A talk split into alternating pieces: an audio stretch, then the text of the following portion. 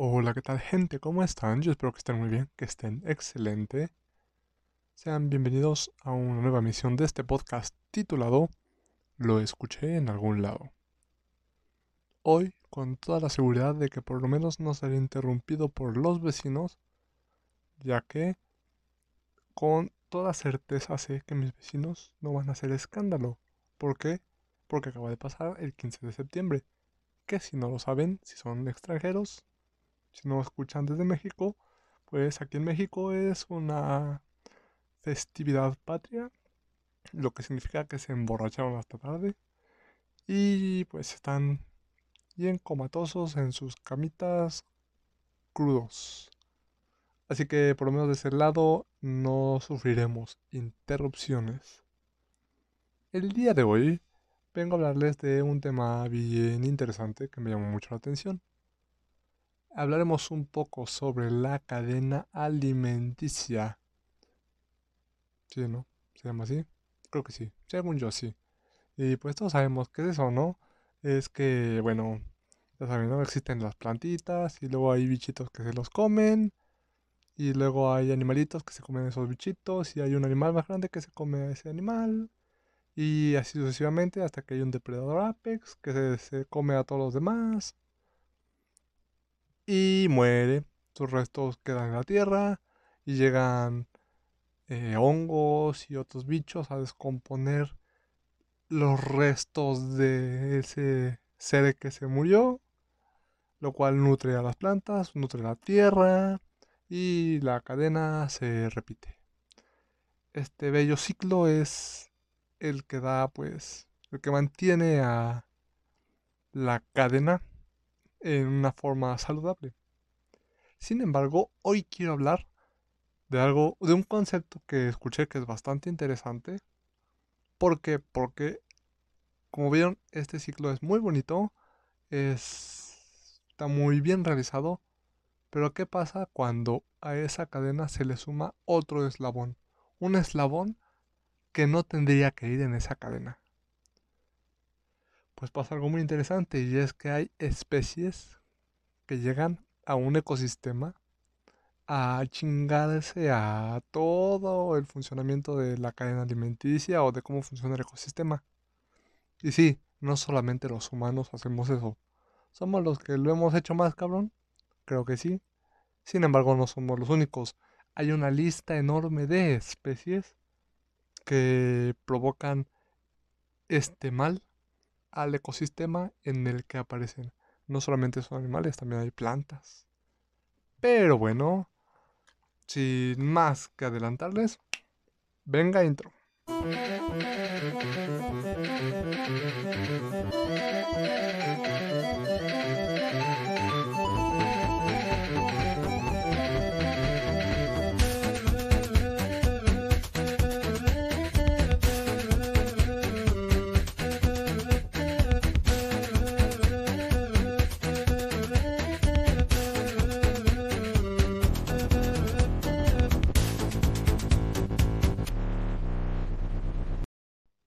Y bueno, gente. Mm, eh, nada más empiezo con unas preguntas bien interesantes. ¿Qué sucede cuando se introduce una especie en un ecosistema donde no se encontraba de forma natural? ¿Son los ecosistemas flexibles y capaces de sobrellevar un cambio tan brusco de una especie provoca un alto impacto en el mismo, se puede extinguir la especie o puede extinguir a otras especies. ¿Qué importancia tiene la llegada de una nueva especie a un ecosistema? Bueno, pues alguien a principios de siglo se lo preguntó y pues varios científicos se dieron la tarea de recabar información y crearon una lista que se llama la lista de las 100 especies exóticas invasoras más dañinas del mundo. Y es una especie, es una especie, es una lista bastante amplia. Contiene microorganismos, hongos, plantas, tanto acuáticas como terrestres, invertebrados, acuáticos y terrestres, anfibios, peces, reptiles, de todo, de todo. O sea, es bastante interesante. Y bueno, no sé, me llamó mucho la atención porque realmente, bueno, uno piensa en la naturaleza y piensa en, ay, sí, el equilibrio, y qué bonito, y bla, bla, bla, bla, bla, bla, ¿no? Pero ciertamente nunca nos ponemos a pensar en cómo puede verse afectada la naturaleza en este equilibrio fuera de lo que nosotros hacemos, porque siempre vemos solamente a, ya saben, ¿no? A los humanos como los malos. Pero no siempre es así. O sea, sí muchas especies han llegado a otros lados porque, porque los humanos, como por ejemplo, no, no, no iba a hacer un chiste bastante de humor negro, pero mejor me callo, que acaba de pasar el 15 y andamos muy patrióticos. Ay, pero bueno. A veces venían en barcos o cosas así. De plagas. Así que me llamó mucho la atención, investigué un poco y hay ciertas especies que, no sé, se me hicieron muy interesantes para compartirles. Así que aquí les va. La primera especie de la que pienso hablar es la hormiga loca. El nombre científico es Anoplolepis gracilipes biólogos, por favor no me maten, sé que lo pronuncié bien culé, pero pues lo intenté, ¿vale? Las hormigas locas, así llamadas por sus movimientos frenéticos, no porque se avienten en paracaídas o cosas así, no, porque les guste la fiesta, han invadido, han invadido ecosistemas nativos y causado daños al medio ambiente, desde Hawái a un lugar bien extraño cuyo nombre nunca había escuchado, y Zanzibar, ¿vale? En la isla de Navidad, en el océano. Ok, la isla de Navidad. Fíjense, algo para googlear. Ahí googleenlo ustedes también. En la isla de Navidad en el Océano Índico han formado supercolonias con múltiples reinas en por lo menos ocho áreas de la selva tropical. Em, forrajeando con todo con todos los hábitats. Mm, forrajeando supongo que es como acabando así, como el fuego. No como el fuego, pero ya saben. Incluido el dosel de la selva tropical. También han diezmado las poblaciones de cangrejo rojo de tierra. Eh, y tiene nombre científico que no lo voy a pronunciar porque está bien difícil. En 18 meses las hormigas locas fueron capaces de matar 3 millones de cangrejos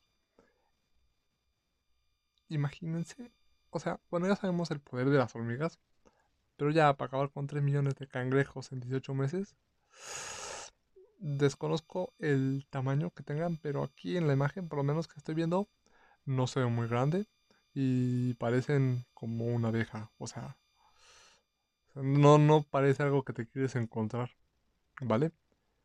Ah, el cangrejo rojo de tierra juega un importante rol en el ecosistema forestal de la isla de Navidad, ayudando en los procesos de descomposición influyendo en la composición del bosque alimentándose de las hojas y las plántulas de los árboles de la selva.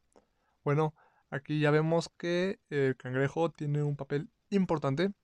¿Por qué? Porque, bueno, como vimos, hay unos organismos dentro de la cadena alimenticia que son los que se encargan de descomponer.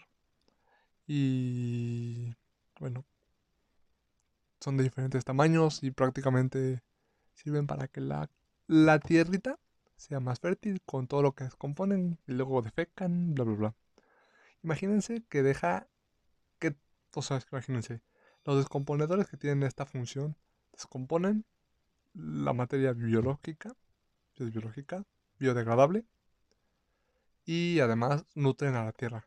Imagínate que 3 millones de estos seres en una isla, que no sé qué tan grande sea, pero imagínense que 3 millones de estos seres desaparecen en 18 meses. O sea, es un impacto súper fuerte al propio ecosistema.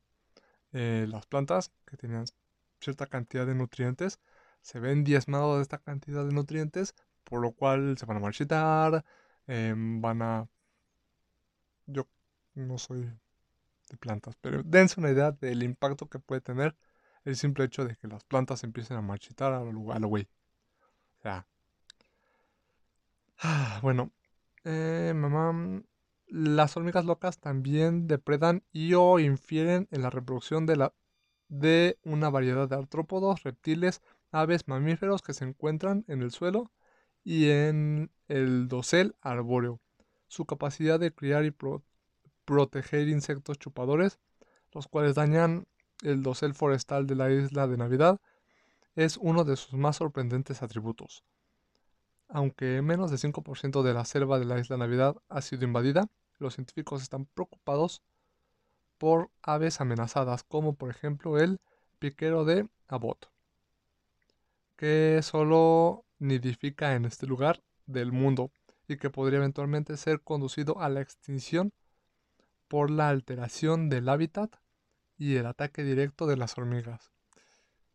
Bueno, podemos ver que con 5% de la población, con 5% de la isla ya invadida por estas por estas hormigas ya pusieron una especie o bueno se estima que van a que podrían terminar con una especie endémica y aparte o sea solamente estamos hablando de una especie pero ya vieron que pasa a chingarle su mami a varias especies diferentes ya vimos lo que le hizo a los cangrejos que tienen un rol importante y pues sí o sea dense cuenta del daño que hacen unas malditas hormigas. Por eso se me, hizo muy interesante. O sea, hormigas. Tú piensas en un animal peligroso para el ecosistema que puedes pensar. No sé, un cocodrilo en la ciudad, por ejemplo. Pero no, o sea, gente, son hormigas. Wow. No, no tengo mucho que decir que no se diga solo prácticamente. El siguiente animal es la culebra arbórea café, que su nombre científico es Boiga irregularis. Está más fácil. La culebra arbórea café, especie nativa de Australia, Indonesia, Papúa Nueva Guinea y las Islas Salomón, debió llegar como, como autopista a Guam por medio de un avión militar a finales del siglo de la década de los 40 o principio de los 50. Bueno, como ya vimos, eh, esta especie llegó por influencia humana. Les dije, o sea, muchas especies si causan estragos porque nosotros las movimos. Em, yo voy a poner otro ejemplo, pero este es el ejemplo ideal. Así que ya no tengo que andar calumniando a ninguna nacionalidad. La ausencia de depredadores naturales y la amplia disponibilidad de presas permitieron que su población se disparará. Durante la década de los 70 se encontraban por toda la isla y habían causado ingentes daños económicos y ecológicos.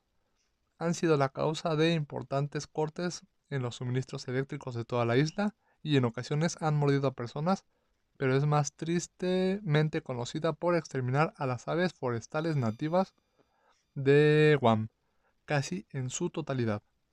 La culebra arbórea café constituye una seria amenaza para la diversidad biológica de, de otras islas tropicales.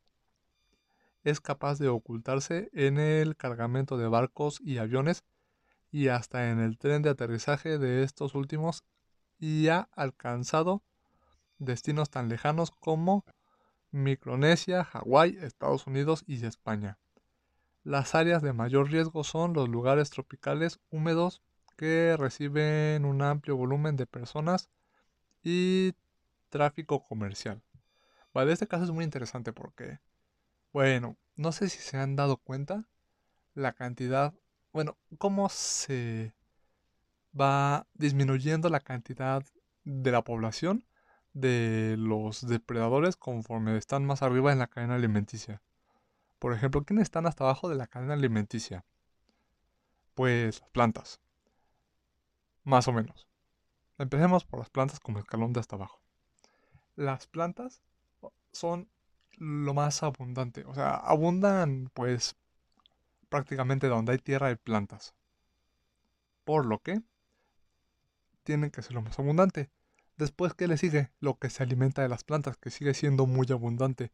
Pichitos, insectos, mm, hormigas, por ejemplo, las hormigas son muchísimas.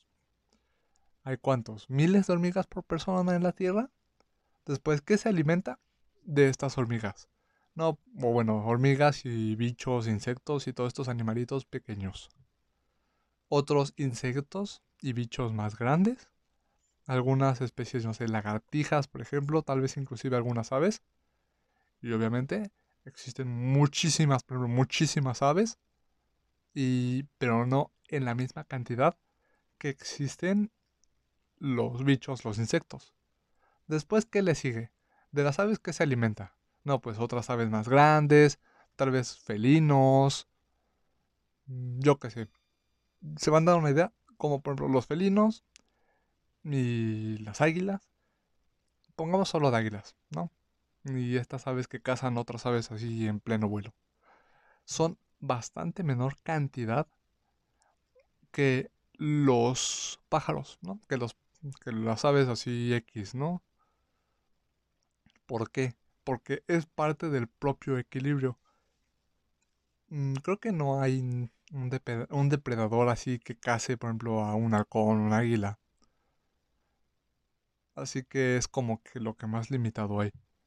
Pero el chiste de que, ¿qué pasaría si, por ejemplo, yo que sé, en una, en una isla conformada con un chingo de aves, llegara un depredador que se dedica directamente a cazar aves que son herbívoras o que comen solamente insectos, no comen carne. Esta ave, que es depredadora, encontraría un lugar donde nadie la estaría cazando y tendría abundante comida para reproducirse, lo cual, o sea, tendría muchísimo para, para, ¿cómo dirían? Aplicaría la de Latinoamérica, reproducirse a lo pendejo sin pensar en las consecuencias. Y de repente ya verías que especies dentro de esa isla se empiezan a extinguir porque hay demasiadas de las aves de las cuales se alimentan de ellas. Pues lo mismo pasó con esta serpientita. O sea, ya que no hay una, un animal que se alimente de esta serpiente y que tiene un chingo de comida, pues se volvió una plaga. No sé, como Querétaro y las hormigas y las cucarachas, por ejemplo. Solamente que estas comen otros, otras aves. Y, o sea, no, no, no entiendo cómo es esto de que causó problemas con la electricidad. En cortes en los suministros de electricidad. Pero vemos que está afectando directamente a las actividades humanas no solamente a la de otras especies animales. Pero, o sea, imagínense cómo diferentes especies afectan de diferente forma al ecosistema y a nosotros de paso. Digo, esto, este tema me, se me hizo curioso porque si satanizamos mucho a las personas, a los humanos, somos unos pinches inconscientes, bla, bla, bla, bla. Y sí, al chile sí. Pero dense cuenta de que mucho, o sea, mucho del mal de la tierra, aunque mucho lo causamos nosotros, ciertamente no es todo y ciertamente no solamente hay que enfocarse en un problema a la vez, sino en varios. La siguiente especie se llama Caulerpa y su nombre científico es Caulerpa taxifolia. Eh, ese, ese segundo, esa segunda parte del nombre científico ya les debería estar dando una idea de qué voy a hablar. Si no, dejo que se sorprendan ahorita que hable de esto. La caulerpa fue introducida en el, Mediterráneo sobre 1984, posiblemente con desechos procedentes del acuario de Mónaco. Bueno, ya sabemos que está en el agua. Se especula sobre si la especie liberada en el Mediterráneo era un clon más resistente del agua tropical original se adaptó bien a las aguas más frías y se expandió a través del Mediterráneo septentrional. A saber qué significa eso, ojalá no haya invocado nada. Donde es una seria amenaza para la flora y fauna marina nativa. Es capaz de formar nuevas colonias a partir de pequeños fragmentos de la planta y siendo una autostop, autostopista oportunista es una amenaza para el Mediterráneo. Bueno, ya vimos que es una planta, por lo menos. Bueno, yo sí lo veo porque estaba aquí una imagen, pero bueno. Es, es capaz de formar nuevas colonias a partir de pequeños fragmentos. Bueno, sí lo leí. Eh, donde se ha establecido por sí misma y ha ahogado hábitats con las praderas marinas nativas donde crían numerosas especies. En 2000, en junio del 2000, una laguna cercana a San Diego, en los Estados Unidos, unos buceadores descubrieron un parche de cualerpa que medía unos 20 por 10 metros. También en este caso se pensó que la infestación debió ocurrir después de que alguien vaciase un acuario dentro del desagüe. Afortunadamente, esta invasión fue descubierta en un estadio temprano y se tomaron medidas para erradicarla.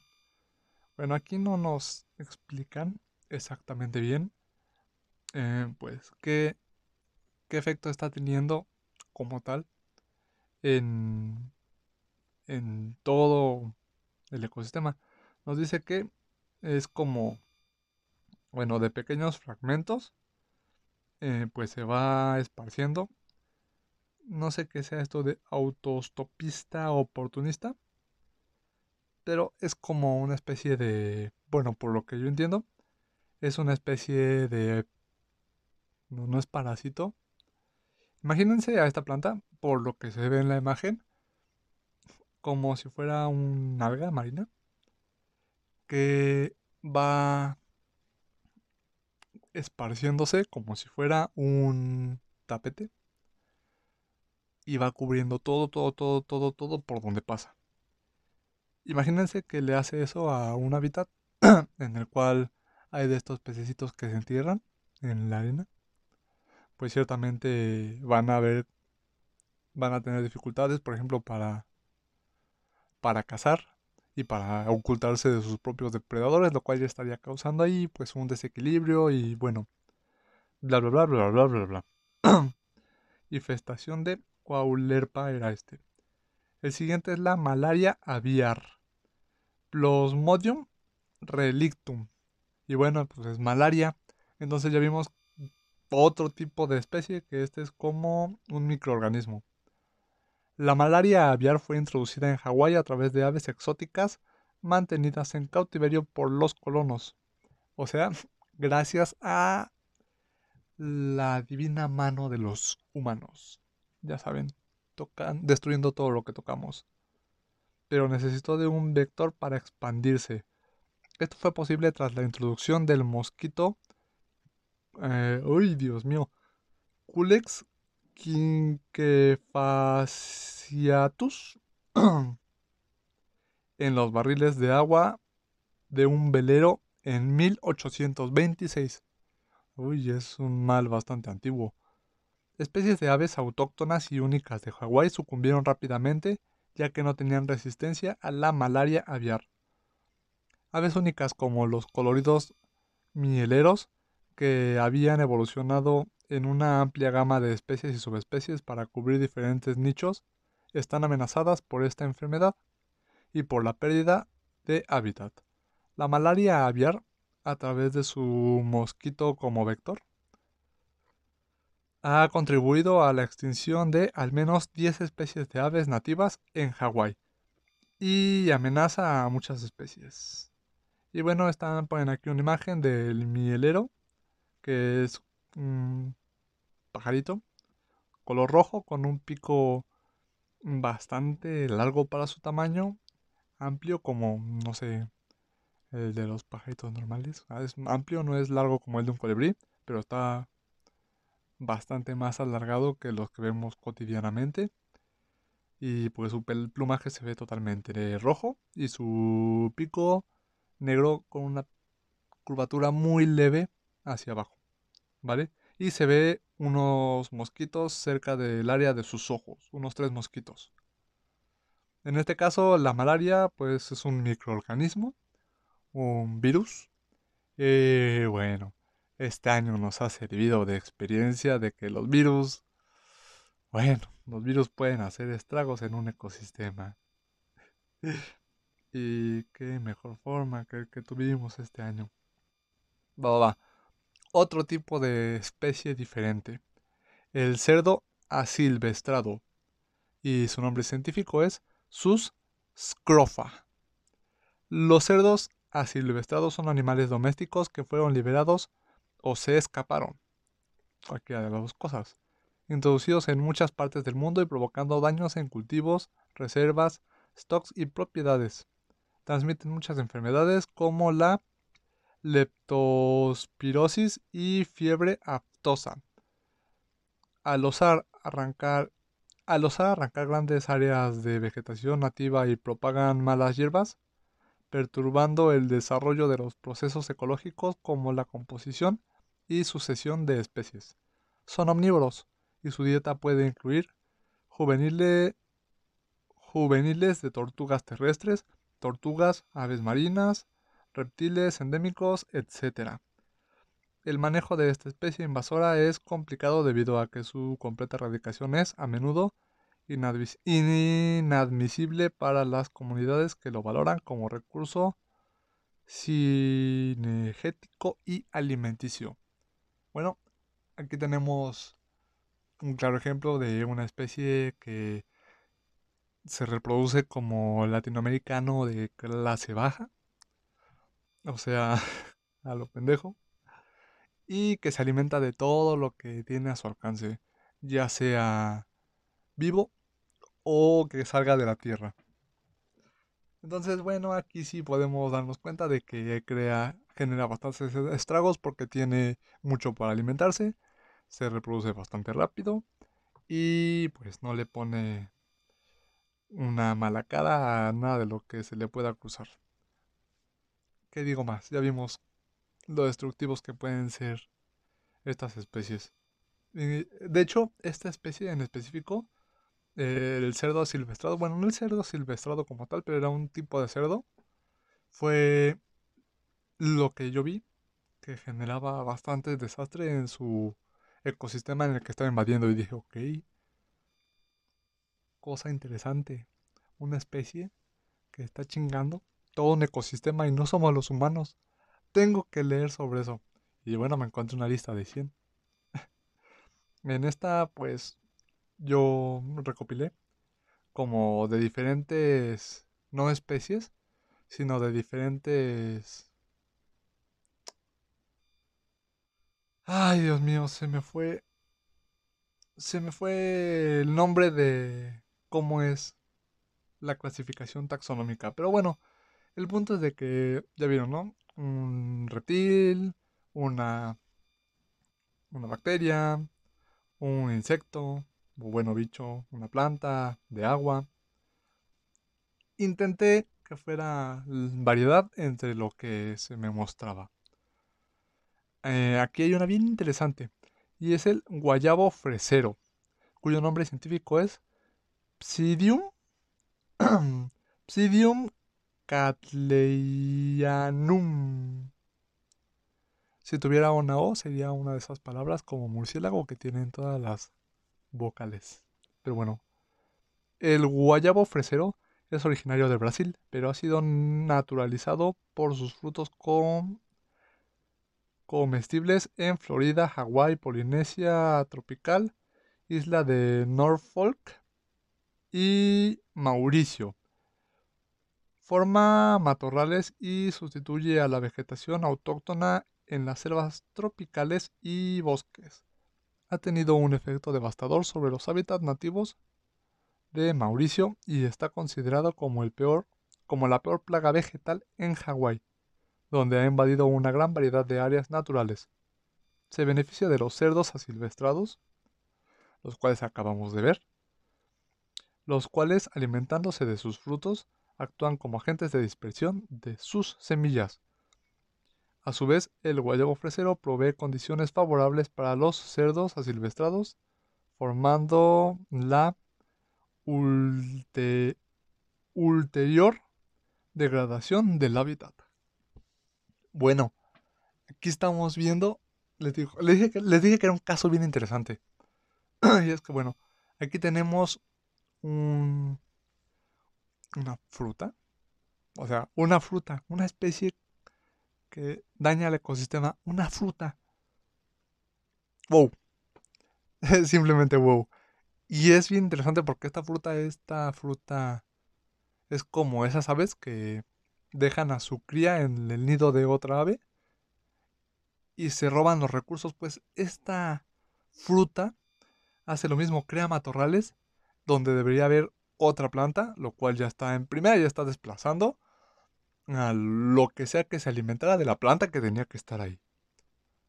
Por lo cual les está quitando espacio y está obligándolos a moverse y le está quitando comida, bla, bla, bla, bla, bla, bla. Además de que a su vez provee de alimento a otra especie que daña al ecosistema y esta especie ayuda al guayabo a esparcirse. ya tenemos aquí una especie de simbiosis malvada daña ecosistemas 3000. no sé, muy bueno. Y así, o sea, la lista podría seguir y seguir. No quisiera aburrirlos demasiado. Así que diré, pues no sé, uno más.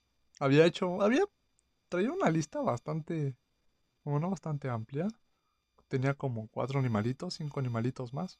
Bueno, animalitos entre comillas. Había un caracol, había una mangosta, había peces. Pero bueno, mi intención es que estos podcast duren media hora. Así que creo que solamente voy a hablar de uno más. Y va a ser de un árbol. Y este árbol se llama Miconia. Y su nombre científico es la Miconia calves... calvescens. ¿Calvescens? No sé. No sé cómo se pronuncia, perdónenme. Bueno, este árbol de gran valor ornamental, o sea, para decorar, por si eran como yo y no sabían, hasta hace unos días, procedente de Sudamérica, fue introducido en un jardín botánico de la isla de Tahití en 1937. Sus hojas enormes y de color púrpura la hacen altamente atractiva para los amantes de la jardinería. Se expandió en el medio natural por aves frugívoras, o sea que se alimentan de frutitas, y hoy y hoy más de la mitad de la isla está severamente invadida por esta planta. Tiene un sistema radicular superficial y tentacular que contribuye al desprendimiento de tierra y se ha vuelto eh, en el árbol dominante del dosel en grandes áreas de Tahití, sombreando todo el sotobosque. ¿Qué quiere decir esto? Que el arbolito crece crecen, en primera crecen muy cerca uno de los otros. Así que entre sus ramitas de arriba se dan la manita y pues evitan que llegue el sol a la tierra. Mientras que a su vez en debajo de la tierra sus raíces pues como que se enredan, lo cual hace que la tierra esté muy blandita y pues o sea, genera lo que genera, lo que les dije, que que haya grandes desprendimientos de tierra y pues bueno, todo lo que puede conllevar una especie invasora que, o sea, abarca tanto de la Tierra. O sea, este sí es un caso muy extremo. Porque, o sea, sus, raíces, prácticamente, toda donde están, toda la Tierra donde están, son sus raíces por debajo. Por lo cual se llevan todos los malditos recursos, no dejan que otras plantas, pues, subsistan en ese hábitat. En primera, porque no tienen nutrientes otras plantas, sino ellos jalan todo. Y en segunda, porque si son plantitas y son muy bajitas, no les va a estar dando el sol, porque necesitan sol, ya que por arriba ellos se dan las manitas entre sus ramas y se están llevando todo el sol. O sea, este árbol que se llama Miconia calvescens, se debe llamar la Miconia egoísta. bueno, los científicos estiman que varias especies endémicas de la isla están amenazadas de extinción como resultado de la pérdida de hábitat debido a la miconia. Hablan de varias especies endémicas, o sea, solamente de ese lugar, de esa isla. No mencionan que sean solamente animales o solamente plantas, así que yo quiero suponer que son ambas. igual bichos, insectos. Ha sido introducida en otras islas del Pacífico, incluyendo Hawái, donde fue introducida como planta ornamental en la década de los 60. Desde entonces, esta planta ha sido localizada en muchas zonas de la isla de Hawái. En la actualidad todavía se vende como planta ornamental en el trópico. Qué pinche necedad, gente. Están viendo que causa estragos y la siguen comerciando. Ay, sí, tráete esta planta aquí. En serio, esta planta estaría buena, por ejemplo, para las ciudades. O tal vez estoy diciendo una pendejada, ¿no? Pero en mi mente esa sería buena como para una ciudad donde no tienen ah, mucho a dónde parasitar. Porque, pues, ya saben, ¿no? Concreto, pavimento. Pero aún así, o sea, en, en primera, pobre Hawái. Vimos como tres de estas especies de ecosistemas en Hawái. Así que, pobre Hawái. No sé qué decir. Chale, bellísimo atractivo turístico, pero se está yendo bastante a la B y muy rápido. O tienen a la miconia, este árbol. Tienen al guayabo y al cerdo este, según yo. Sí, al, guayabo sí lo tienen. Al cerdo, pues, o sea, si el guayabo se ve ayudado por el cerdo, quiero imaginar que también.